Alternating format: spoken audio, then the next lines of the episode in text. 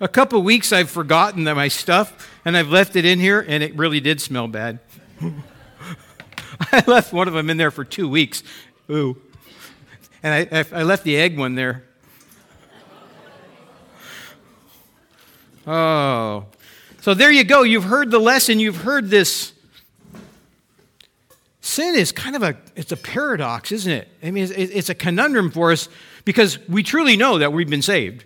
You know, if we accept Jesus Christ as our Savior, and and so we know if you if hope you, hopefully you know you've been saved and Jesus forgave all your sins. He paid, for, and why did He forgive them? Because He paid the price. The price had to be paid for every single one. Okay, you, you, you couldn't just start out say, Jesus, just pay for the ones up till now and I'll ha- handle it from here. No. And yet here it is. And, and I'm, I'm, a, I'm a Christian and there's still sin in my life. And so we're going to read this passage here in Second Thessalonians 3 6 through 15. And there's a particular problem going on in this group of new Christians. And Paul is going to address it.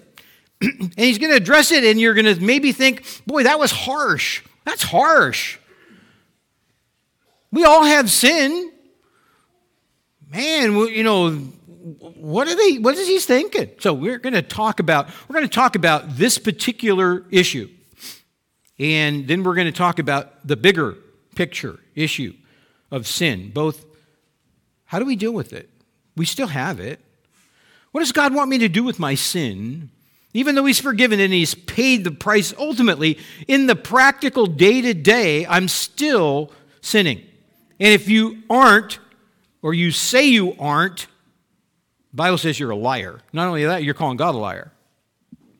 So is this some sort of a big problem for God? Like, hey, man, I told, I paid for it all, and now here they are still sinning. Oh my goodness, what am I going to do?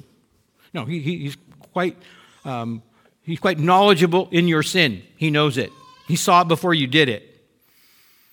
So there, the problem is, how do we think about it? And so we need to really think about sin using God's lens for it, okay? And, and, and understand that there's some differences in the way that you're looking at sin and maybe the way you should be looking at sin.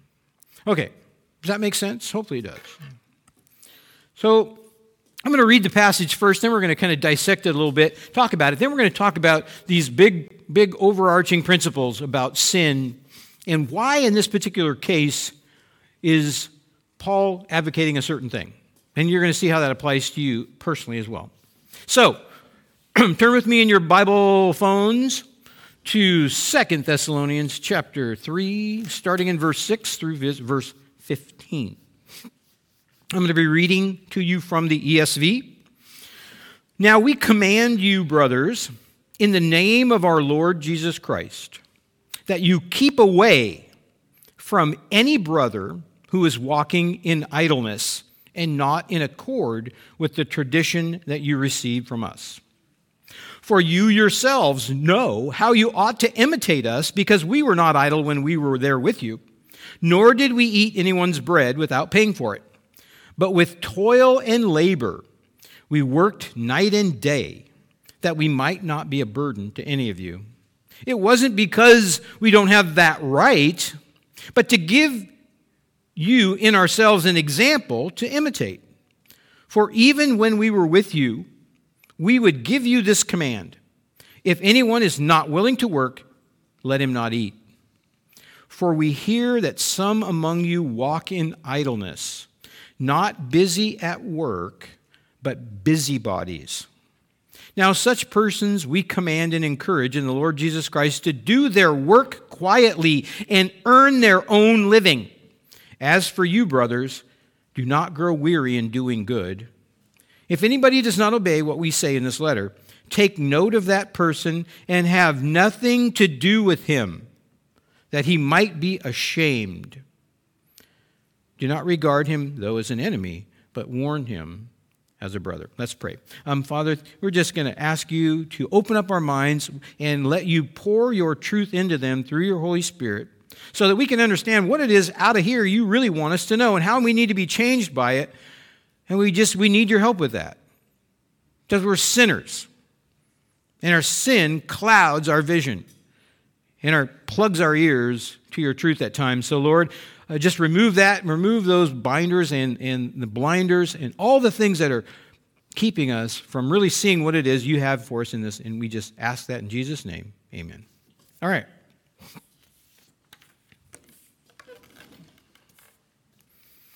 So, verse 1 first thing he's identifying the problem and suggesting a response. Now, we command you, brothers, we command, so he's telling them this is a commandment. I, am imploring you to do this, brothers, in the name of our Lord Jesus Christ, that you keep away. And that keep away means abstain associating with. Keep away from any brother who is walking in idleness. This is kind of a weird thing. It actually means um, disorderly behavior. So there's some context if you look up the Greek word, it's, it's, going, it's not going to say idleness. You have to actually look for the context in this. What is the disorderly behavior that it's talking about? So don't walk or tread around in or become um, common that you are walking in idleness. And, and the, again, the idleness we're going to see later. Be occupied with disorderly behavior or an undisciplined life. Don't do that. So keep away from any brother who is practicing walking and doing in disorderly behavior. In this instance, we're going to see he's talking about idleness or sloth, and not in accord with the tradition that you received from us. Now, last week I think we had the same thing. The tradition doesn't mean, okay, we've just been doing this, it means the teaching. If this is not in accordance with the teaching that you got from us. So, so he's saying, here's the problem. The problem is, and we're going to command you guys that's kind of funny, isn't it? Is he, is he talking right here to the people who are slothy? No. He's talking to the other people. He's saying, Look, I'm going to command you, stay away from them. Stay away from them, so what? Well, we're going to see. Keep the so stay away from any brother who's walking in idleness and is not following the teaching that you receive from us. Okay, so that's the problem. That's a problem that Paul is identifying. Again, this is a group of Christians, haven't been Christians all that long. Paul was there two, two weeks to two months, and he, he leaves and he goes down the coast, uh, down in eventually into Corinth, where he writes the letter, and he's hearing back from Timothy, hey, um, there's some people there who, who have a problem. And so the problem there, we're going to look at it a little bit, is they were expecting Jesus to come back. And so then they said, well, hey, woohoo partay. Jesus is coming. It's like if someone was going to drop an atomic bomb on your house and you knew it was coming, or you thought it was coming in, a, you know, a couple weeks.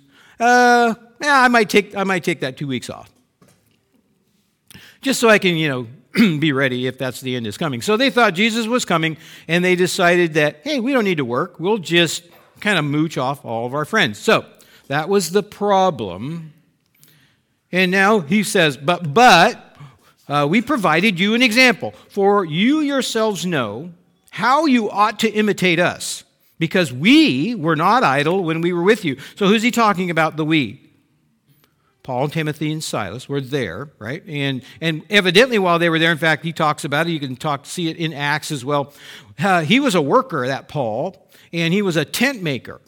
And, and he was this itinerant preacher and, and missionary church planter, and everywhere he would go, he was sometimes getting support from other people and churches. In fact, even the church from Thessalonica sends money back down to him later. But um, he's, he's saying, look, when we come somewhere and start to plant a church, we could expect, because I am an apostle, he says, I, I am an apostle. I could expect, and it really would be your responsibility, to take care of us when we're doing the Lord's work. But just so I give you a good example of not taking advantage, we worked hard while we were there, night and day.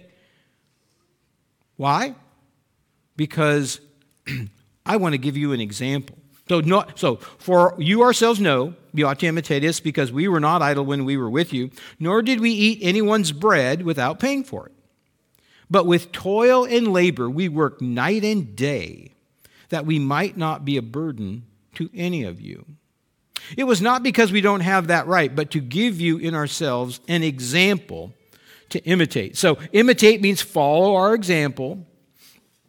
And so they said, follow our example we, we were there not only telling you, because it does say the traditions, meaning what we said, how we taught you, but not only did we teach you, but we also provided an example so for you to watch. How many of you think that's more effective? It's pretty easy to, to go somewhere and tell somebody, you need to do this, you need to do that, you need to do that, but uh, uh, I don't need to do that. You know, how many of you uh, in, in your parenting, you know, uh, don't probably should have said, don't, don't do as I do, do what I say. Because what I do is just probably just as bad. Now, so we don't want to do that, right? We, and that's not what we want to do in our Christian life. We want to be like a Paul. And we want to say, look, we've heard the, uh, the teachings, now we need to live the example. I mean, that's one of the things, you know, one of the pressures on a pastor is if only you guys knew. I mean, I don't know. You know, I have to, I have to try to provide an example, and I should, right? That, hey, if, if I'm asking you to do something, if God's asking you to do something, and I, I'm repeating those words to you, then I need to be an example to you. I need to be, I need to be working, you know. It'd be great if I could just collect my salary and sit over there in the parsonage every day and, and never leave except on Sunday. You know, that's what some people think. Well, Pastor, you got a pretty easy job. You only work for two hours on Sunday. The village missions is pretty careful to not let you do that. But nonetheless, I would not be ta- that would be taking advantage, wouldn't it? Right. So I, you can feel okay. I'm not doing that. I'm pretty busy. But I need to prov- we need to provide an example. So, so Paul says, We provided you an example. Now, here are these people, and they are not doing anything. And so uh, there's a consequence to their thinking. They're thinking wrong. They are believers. These are, this is a letter to the church. This is a letter to people who have been saved. This is a letter to people who have the Holy Spirit. This is a letter to people who've been forgiven all of their sins, and they're still struggling. And they're struggling in this way of sloth. Okay, so in verse 10 For even when we were with you, we would give you this command. So he's absolutely telling him, While I was there, I told you this. Don't work, no eating. Okay, very clear. This is a very clear teaching from Paul. Now, Paul, this is, you know, I, I don't know if he knew it then, but when he wrote this letter, this is, this is wholly inspired, perfect word of God. He's writing this in letter. So, so this is something that God wants. This is not Paul just saying, hey, it's probably pretty cool if you just work. No, this is, this is, a, this is a principle that God is, is relaying through Paul to his people. Yes, you're saved. Yes, I love you. Yes, I have a wonderful future waiting for you that nobody can take away. But right now, you need to pull your weight. And gonna, we're going to talk about why that's true. Why, why, is it that God wants that? Okay, so, but we know, uh, even when we were there, we commanded you, don't, don't work, no eat. Uh, for we hear that some among you are walking in idleness, not busy at work, but busybodies. Oh my goodness. So, what were they doing? Not only were they not working, not only were they taking advantage of other Christians. Now, so here was this Christiany thing, right? This new, this new thing. Love your neighbor as yourself. You know, reach out, love people, sacrificially, love God. And so, you know, even we saw the early church, everybody brought their stuff, right? Everybody brought their stuff and heaped it in together. It was the, the only socialist experiment that worked, and it only worked for a little while. because they loved one another. You know, that's why socialism is never going to work in the United States or any other country, because people have to love each other for it to work. Uh, and sacrifice and not care if somebody gets more than they get. So they did that. So here's this principle of really loving and being generous, and here's a bunch of Christians taking advantage of that. Whew. Taking advantage. Hey, Steve, would you just, you don't mind if I come drive your, your car, do you? Um, you know, I'll bring it back empty if it's okay. Um, but that's okay, Steve. You need to love me and share your car with me, okay? Come on, brother. Um, that's not right. That's not the kind of attitude that God would have us to have. So he's saying, look, they're, eh, eh, but not only are they doing that, not only are they taking advantage, but they're using that idle time to get their nose in other people's business. And so, busybody is kind of an interesting word, and it's talked about meddling in other people's affairs. My brother lived over, I am not going to tell you where, um, but, but it was on Whidbey Island, and it was right on the water. Um, and it was a little, this little cove, in there, and it was a community, and you had to kind of drop down off the main road. And so once you dropped down off the main road, you were in this community. I mean, it was very so it was very separate, and they called it Litigation Cove because it was mostly retired people with a lot of money.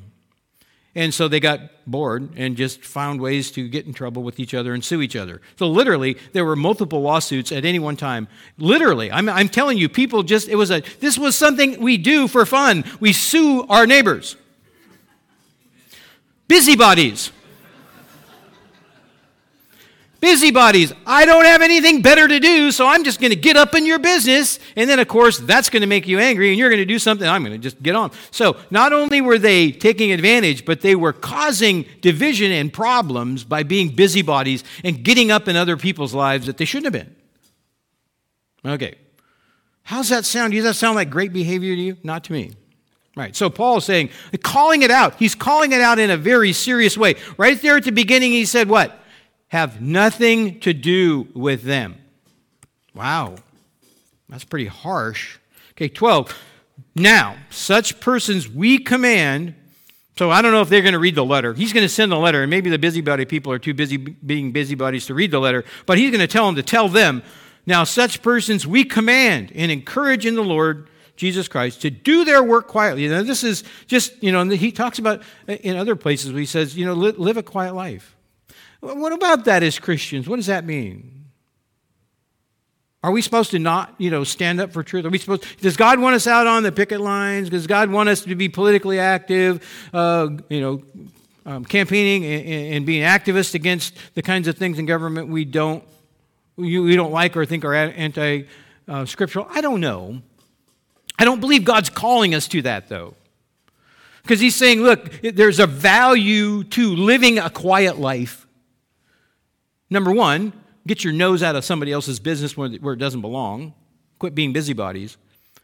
But it says, do your task quietly. And, and God tells us that, that you know, we, we were created to do stuff. We were. I believe we were created in God's image to do stuff. That that's God was a creator. He, he, he likes when we're creative. I think He gave us that, that, that desire. And we especially see it as men, I think. We, we need to do something. But not, it's not all about getting up and, and, and causing a lot of commotion. So he's saying, look, live a quiet life. Now, we're going to see, and, and there are other passages in Scripture. Paul understands that Christianity and the Christian lifestyle is very countercultural. there was a lot of culture regarding who you were status wise. If you were upper class, middle class, slave, and there was a certain decorum that you had to keep, and then married or, or unmarried or different races, right? And, and, and whether you're slave or free, right? Male or female. And, and Christianity was starting to, to tip over the apple cart of culture and they were getting some pushback because some Christians, hey, hey, I'm no longer a slave. Hey, I'm going to come up and get in your face, master. I'm you're a Christian. You need to let me go. You need to treat me as an equal. And, and women and men were, were, you know, they had certain things that were cultural in their, in, in their time about the, the position of women, the position of men. And Christianity was giving people some freedom to say, hey, because he sells them. In Christ, there's no free, there's no slave, there's no rich, there's no poor, there's, there's, no, there's no male, there's no female. We're all equal in Christ. Well, I'm going to take that equality and I'm going to upset the way things are going on. And so there was a lot of persecution and pushback from the culture because you Christians are screwing up the way everything's supposed to work. So he does say, you know, maybe for the, for the, for the reputation of, of the church, live a quiet life. Don't be disturbing everything on purpose just because you now have some new freedoms in Christ. And we know that that's true today. We have a, this enormous freedom in Christ, but it isn't to just go out and cause trouble. Right. So, as you brothers, now, so for the other ones, don't get tired of doing good. It's okay. I know it's wearying and everything, but but but but chastise the other ones that are that are not doing it right. But you don't give up. Don't get tired. I, I know I know walking the Christian walk is is is is difficult, but hang in there. It's for your own good. Okay. So then, um, if anyone doesn't obey, this is so this is a response and the correct correct attitude about this. If anyone does not obey what we say in this letter, take note of that person and have nothing to do with him. That I mean nothing to do with him. It basically means that. Quit associating with him, so that he may be ashamed. Do not regard him as an enemy, but warn him as a brother. Okay, so does that seem harsh to you? Well, how many of you came in with sin? Okay, that's it. I'm done with you. I want, I want nothing to do with you anymore until you clean yourself completely up. Is that what God's saying? No, He's not. He knows you have sin. But there's some difference here, isn't there? We need to figure out what's the difference here. We're going we're to take a look at that. Okay, so first of all, you have to understand, kind of from my object lesson, we need to think about sin a certain way. The problem with these people that were idle was they were either, one, ignorant about what they were doing was wrong, and Paul, so Paul, I'll take care of that. Uh, I'm going to tell you right now, wrong. Or they just weren't thinking about it the way God wants. We have to do the same thing. You have sin. I have sin. You're going to continue to sin. I'm going to continue to sin. How do you view your sin?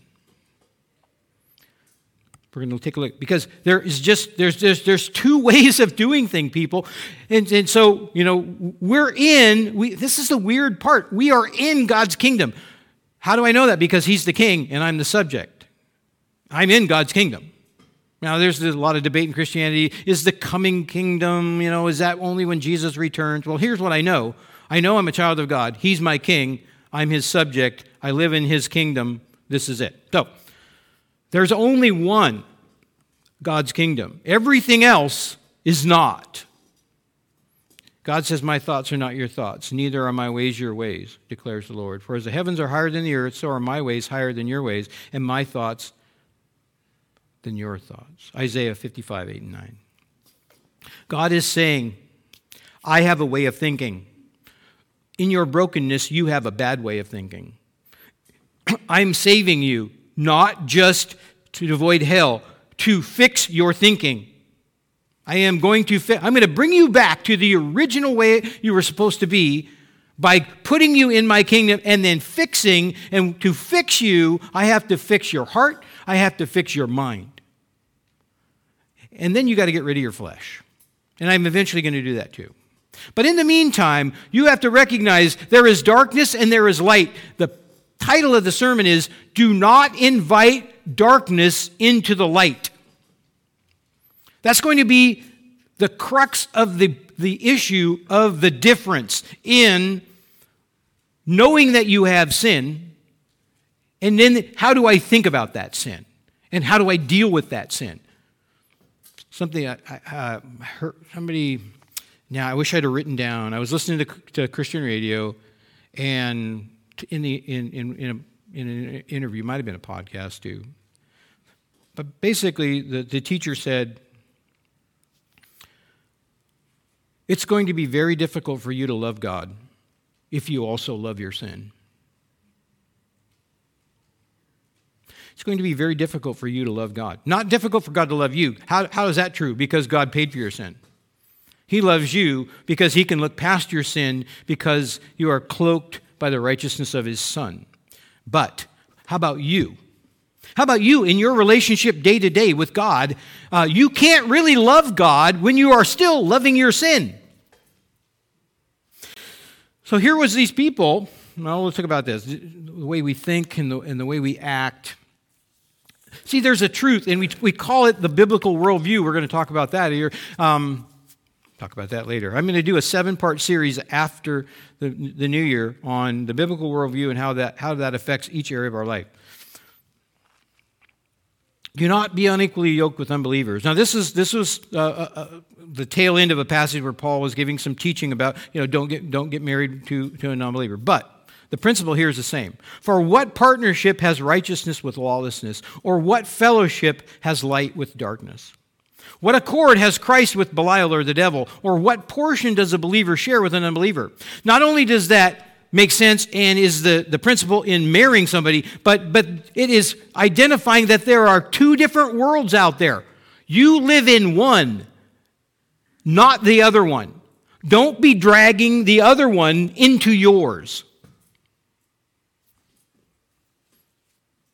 How does that, how does that relate to this particular issue that Paul was talking about in this letter?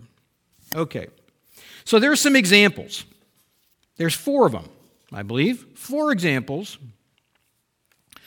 to identify. So, first of all, let's identify the thinking of the example in verse 1, uh, or in verse 1. And so, not, not verse 1, verse 6. We command you, brothers, in the name of the Lord Jesus Christ, that you keep away. Okay. So, what is he telling them to do because they are mooching off people? So, what's the, what's the thinking? What's the thinking that's going on? what are they doing? They're, here I'm a Christian and I am taking advantage of other people. What is it that, that they're thinking? Uh, are they being selfish? Are they maybe prideful? Are they practicing sloth or idleness. That's one of the seven deadly sins. You guys know that, right? Seven deadly sins? Sloth, being lazy. Because it's taking advantage of others, right? I mean, they were definitely taking advantage of others. I'm not going to work, and then by the way, I'm expecting you to pick up the tab on that. That is not agape love, the self sacrificially loving others when I say, hey, I'm just gonna, I'm just gonna ride along on your efforts. Okay, so there was selfishness, there's some pride, there's some arrogance, there's some deceit, and there is some seeking of temporary pleasures. Are any of those things compatible with a view of life that God has? Yes? No? Go ahead, you can answer. No. Okay, so their thinking was wrong. Somehow they thought, I can be a Christian, but this is okay. This is okay. And so, what did Paul say? Have nothing to do with them. All right, so then we see Jesus. If a brother sins against you, go and tell him his fault. Between you and him alone, just the two of you. If he listens to you, you've gained a brother. But if he does not listen to you, take one or two others along with you, that every charge may be established by the evidence of one or two or two or three witnesses. And then if he refuses to listen to them, tell it to the church. And if he refuses to listen even to the church, let him to you be as a Gentile and a tax collector, which is what? Just, you know, we don't, we don't have a lot of uh, uh, relevance with this. Oh, so what? He works for the IRS. What's so bad about that? Well, hard to say now, but no, but these people were despised. These were despised by the Jews. So basically, treat them as somebody you despise. Okay. So that we see that Paul's saying it about the slothful people, the people that won't work. Jesus is saying it about people who sin against you, and then you go to them, and, and you go to them multiple times. This is called what? This is the passage people use for what? Church discipline. Is it in the Bible? Yes. Do many churches do it? No. We're going to see how dangerous that is. Okay, so Jesus says if this brother sins and he doesn't repent, and in fact he just rejects what you're telling him, be done. Be done. But we're going to see why. Now, the next in Titus. As for a person who stirs up division, warning him once, then twice, then have nothing more to do with him. Despise like a treat him like a despised person. Have no more association, knowing that such a person is warped and sinful. He is self-condemned. Okay, so that's three. Now four. This is from 1 Corinthians chapter 5. Now, this is the one, the letter Paul was writing to the church in Corinth, because there was a dude who was sleeping with his mother, or his stepmother. Ooh. Okay. Does that happen? Probably, you know, other kinds of those kinds of sins, sexual sins happening? Oh, yeah. Oh, why is Paul calling out this? You think that there isn't sexual immorality? That's I can guarantee you in Corinth, it was a rampant thing. There were temple prostitutes, it was out in the open. But here's a guy claiming to be a Christian, who's in, in the Christian church, who is having an affair with his stepmother, I believe, his father's wife, and what? Proud of it. And the church wasn't saying anything of it. We're starting to get to the bottom of maybe why does Paul and Jesus impose this particular standard towards people who are doing stuff? Is it just because they're harboring sin? No, because we all have that. All right, so what did Paul tell them to do? He gave them examples. We need to talk about this. The difference between not living up to the standards of God and trying to ignore or change the standards of God. Do you see the difference? Every one of us has sin. When we start to embrace it or look the other way about it, or in the case of our culture, be proud of it, and then be confronted by the truth of God and then refuse to repent, that is a different situation than just the fact that when every single one of us walked in here, we knew we were sinners. And I'm guessing you probably sinned sometime last week. Okay. Okay, we can't have anything to do with one another. No. This is an important distinction. You cannot invite darkness into the kingdom of light and play around with it and embrace it. And when that happens, if it becomes obvious to the church, the church needs to deal with it. Because why? Why is that different? Because we're accepting a different standard and we're allowing compromise. And, and we, if we really loved one another, we would do it because it's best for the person. Is it painful to be corrected? Yeah. Does anybody really like it? No.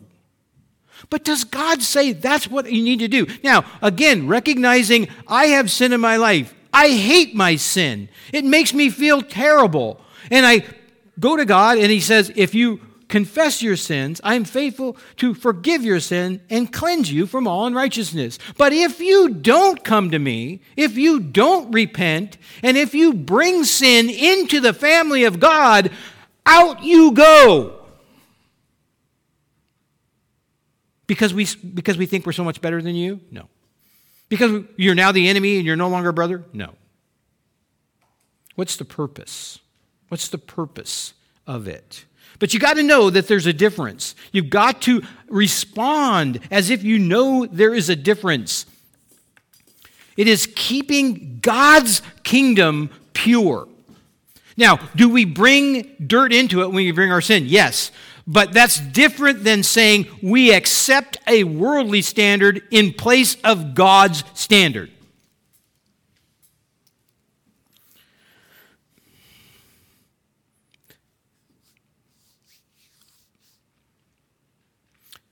Someday, since I know this goes out on the internet,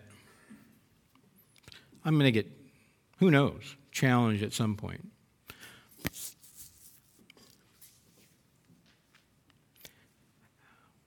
The examples in our day to day as we see Christians and Christian churches approving and ordaining gay pastors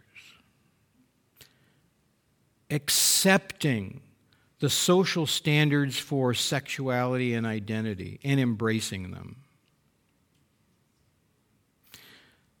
The instances are numerous where we see the purity of God's people being compromised by a worldly standard. They are very pervasive. Think back this is a long time ago. Come exam. How many of you ever heard you could buy, used to have a pew tax or buy a pew? I went to a church back in um, uh, colonial um, Williamsburg. And they had the pews and a, a whole row, and they had, and the rich people, the rich people would buy the ones up front, and they had special heaters for them. They would bring these things with coal in them, they would light them on a pan with a handle, and they would bring it in there and put it on the floor so their feet would stay warm. And they segregated themselves due to their prominence and their wealth. Is that God thinking or man thinking? It was man thinking. And, and, and guess what? They did it for a long time and they didn't think anything of it. I, I, I remember, we were, I won't tell you the church, we were going to a big church, and they, they, they were doing a 2 million, back then, this was back in the 80s, a $2 million capital improvement project, and they hired an outside agency to come in who guaranteed them, if they paid, this is back in probably, um, probably the early 80s, if you pay us $70,000, we'll guarantee we'll raise you the money. And if you just do this, and you say this every week, and you say that, and there's a, there's a progressive way, and we're going to make these presentations every single Sunday. And then there's going to be a couple of special Sundays where we come in and present this great program with slides and all the wonderful presentations. And I'm telling you, if you do this, we guarantee you'll get the money. They did it, and they got it. And they built a big new building. Was that God thinking or man thinking? That was man thinking.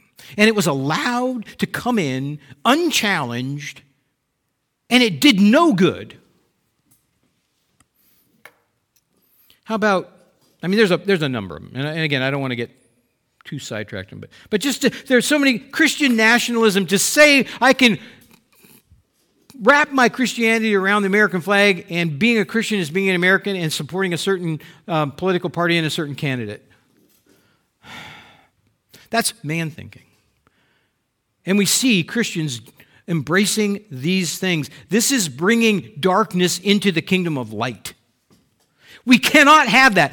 I bring darkness in my own heart into the kingdom. But if I am there and repenting of it and God knows it and He knows I'm not perfect yet, that is different from embracing sin and bringing it into the purity of the bride of Christ. And we will not have it.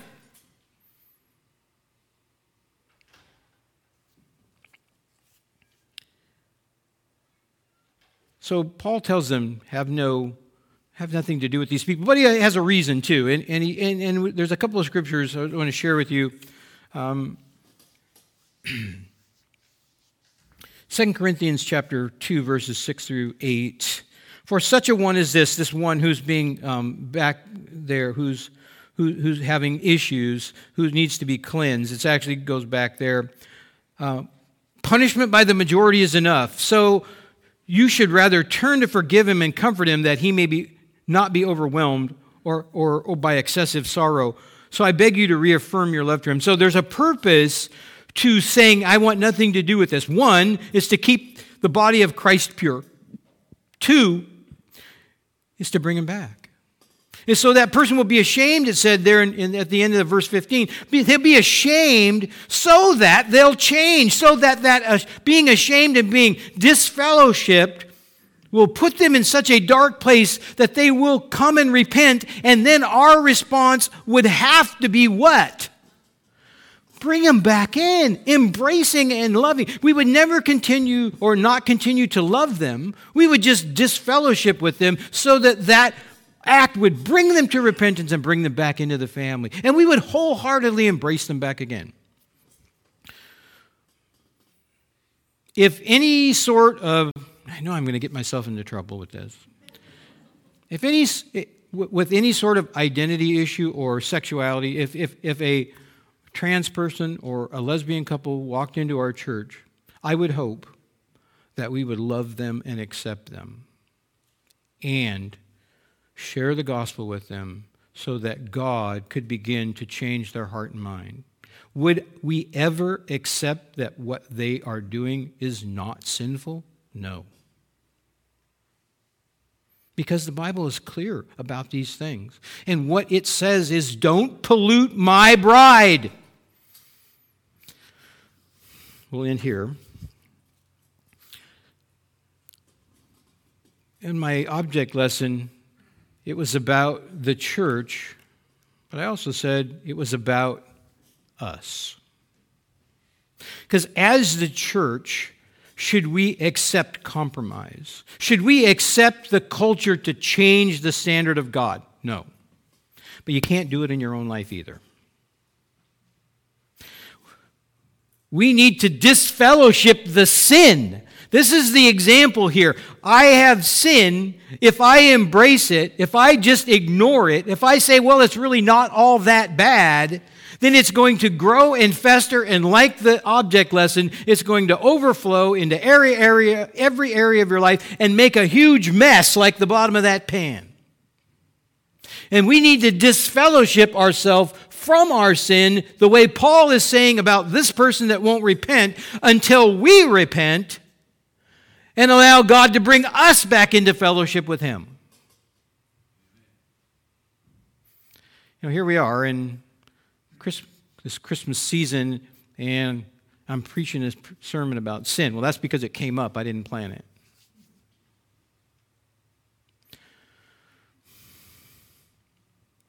We live in a time when it's seemingly okay, even within Christianity, to compromise the standard of God.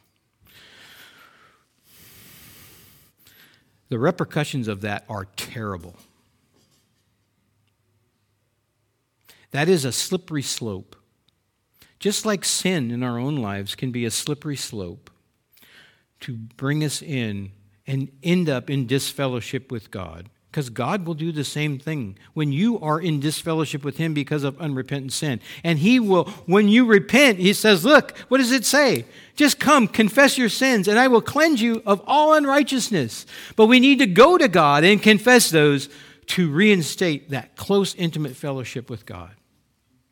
So we, we can't accept compromise in the body of Christ, just like this and, and, and those other three examples. And, and the Bible is very clear have nothing to do with them so that they will be ashamed and repent. I've never seen us do that. I mean, I've never seen this church compromise.